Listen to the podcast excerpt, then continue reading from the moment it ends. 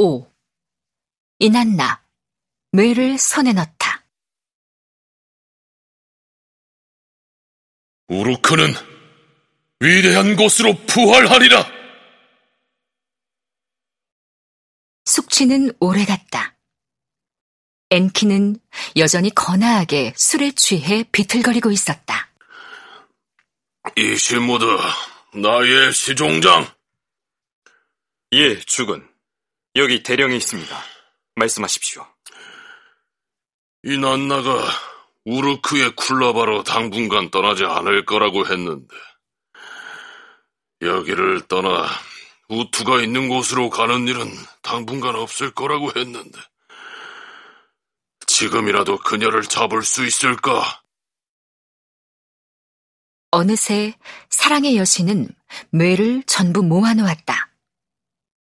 이난나는 뇌를 하늘의 배에 실었다. 배는 부두를 빠져나갔다. 마침내 술이 바닥나고 있었다. 지혜의 신왕 엔키의 술이 동나고 있었다. 혼미했던 정신이 조금씩 맑아지고 있었다. 그는 앞주 신전을 살피고 에리도를 둘러보았다. 이시무드, 나의 시종장. 예, 죽은.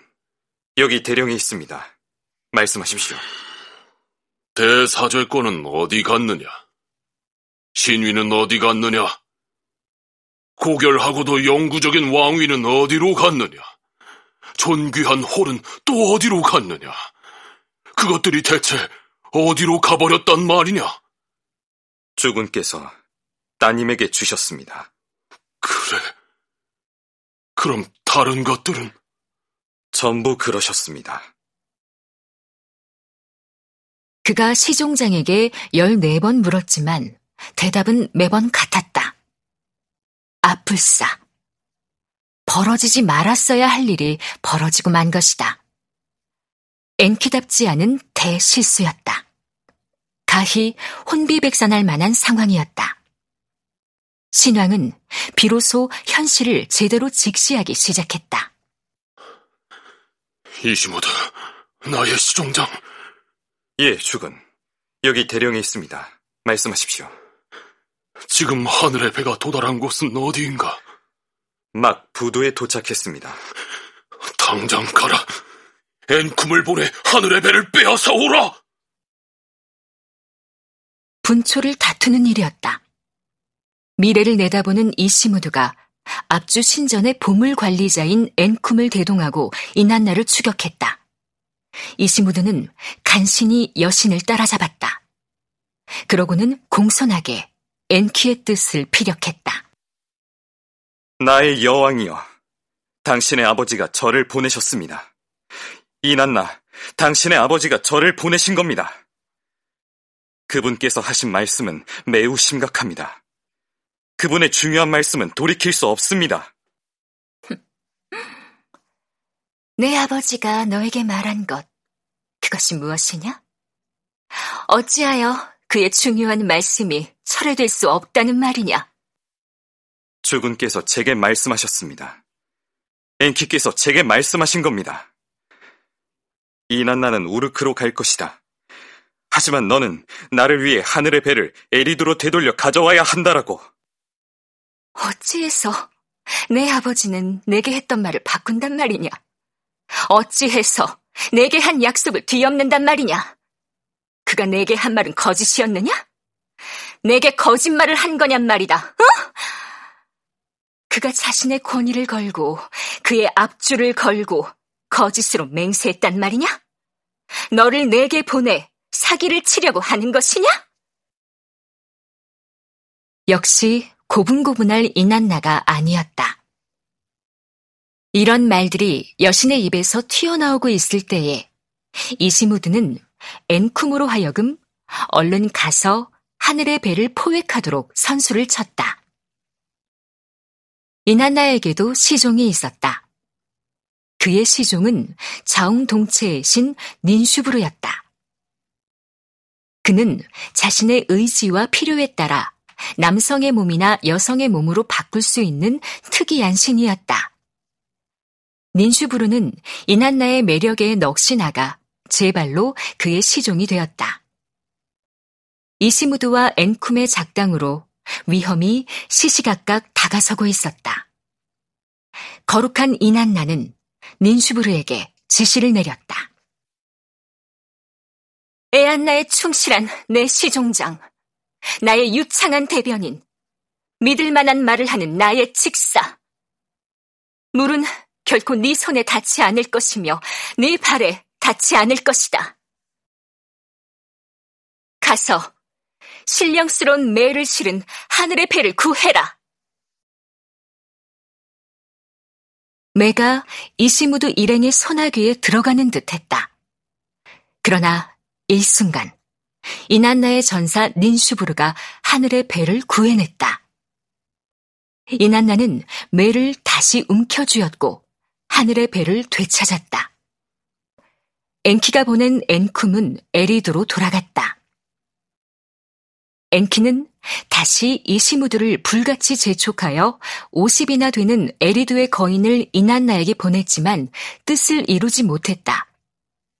압주의 왕은 쉽사리 포기할 수 없었다. 그 뒤로도 50이나 되는 지하수의 괴물, 수많은 초대형 물고기, 우르크의 감시인과 이투룬갈 운하를 지키는 자들을 연이어 해결사로 보냈다. 매번 이시무드가 그들을 이끌었다.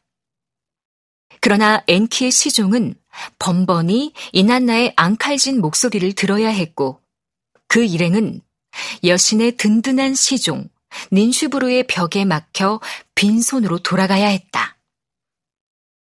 매의 탈화는 끝내 실패했다. 반전은 없었다. 한 번 쏴버린 화살은 돌아오지 않았고 엎질러진 물은 주워 담을 수 없었다. 결국 엔키의 매는 이난나에게 완전히 넘어갔다. 이난나의 시종 닌슈브르의 흥분된 목소리가 들려왔다. 나의 여왕이여, 오늘 당신께서는 하늘의 배를 환희의 문으로 우르크의 쿨라바로 들어가게 하셨습니다. 이제부터 우리 도시의 기쁨의 탄성이 울려 퍼질 것입니다. 그렇다. 내가 오늘 하늘의 배를 환희의 문으로 들어가게 했다. 하늘의 배는 장엄하게 거리를 지날 것이다. 사람들은 경외심에 휩싸여 그것을 바라볼 것이다. 도시의 노인들에게 지혜를 얹어줄 것이며 나이든 여자들의 마음을 위로할 것이며 젊은이들에게 무기가 얼마나 강력한지를 보여줄 것이다. 그리고 아이들이 웃고 노래하게 해줄 것이다. 우르크 거리에 만감이 교차하는 순간이었다. 이난나의 목소리가 계속 들렸다. 축제가 열릴 것이며 거룩한 기도문이 낭송될 것이다. 왕은 황소를 잡을 것이며 양을 제물로 바칠 것이다. 맥주를 따를 것이며 북소리가 울릴 것이다. 또한 달콤한 찬미가가 연주될 것이다. 이방의 땅에서는 나의 위대함을 선포할 것이다. 그리고 백성들은 나를 칭송하리라. 하늘의 배가 환희의 문으로 우르크의 쿨라바로 들어와 장엄하게 거리를 지나갔다. 배는 우르크의 지성소에 안치되었다. 그곳은 이난나의 신성한 거처였다. 엔키 왕이 시종 이시무드에게 또다시 물었다. 하늘의 배는 이제 어디쯤 있느냐? 방금 백색 부두에 도착했습니다. 그래. 지금 당장 가보라. 이난나가 거기에서 큰일을 해냈다. 이시무드의 역할은 바뀌어 있었다. 이제 그는 매를 탈환하려고 발버둥 치는 자가 아니라 위대한 이난나의 위력을 확인하는 자에 불과했다. 이난나가 획득한 뇌가 옮겨지고 있었다. 뇌가 하늘의 배에서 내려지고 있었다. 엔키에게서 넘겨받은 바로 그 매였다. 그것은 우르크 사람들 앞에 펼쳐지고 있었다. 이난나가 이것들을 전부 가져왔다! 이윽고 이난나는 다음과 같이 선포했다.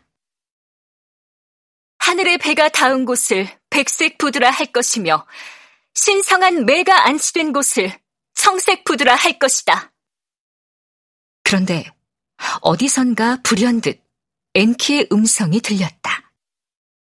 내 권능을 걸고 내 앞줄을 걸고 나는 이난나는 갑작스런 엔키의 목소리를 듣고 화들짝 놀랐다. 당신이 어째서 여기에 오신 거죠? 내게서 신성한 힘들을 빼앗아 가려고요? 내 권능을 걸고 말하노라. 내 신성한 성전을 걸고 말하노라. 내가 가지고 간 매는 내 도시의 거룩한 성소에 남아있을 것이다. 사제장이 그 거룩한 성소에서 찬송하며 일생을 보내도록 하겠다. 내 도시의 사람들은 번영을 누릴 것이다. 우루크 아이들은 기쁨이 넘치리라. 우루크 사람들은 에리두 사람들과 동지로다. 우루크는 위대한 곳으로 부활하리라! 엔키는 이난나에게 매를 모두 넘겨주고 여신과 우루크를 축복하고 있었다.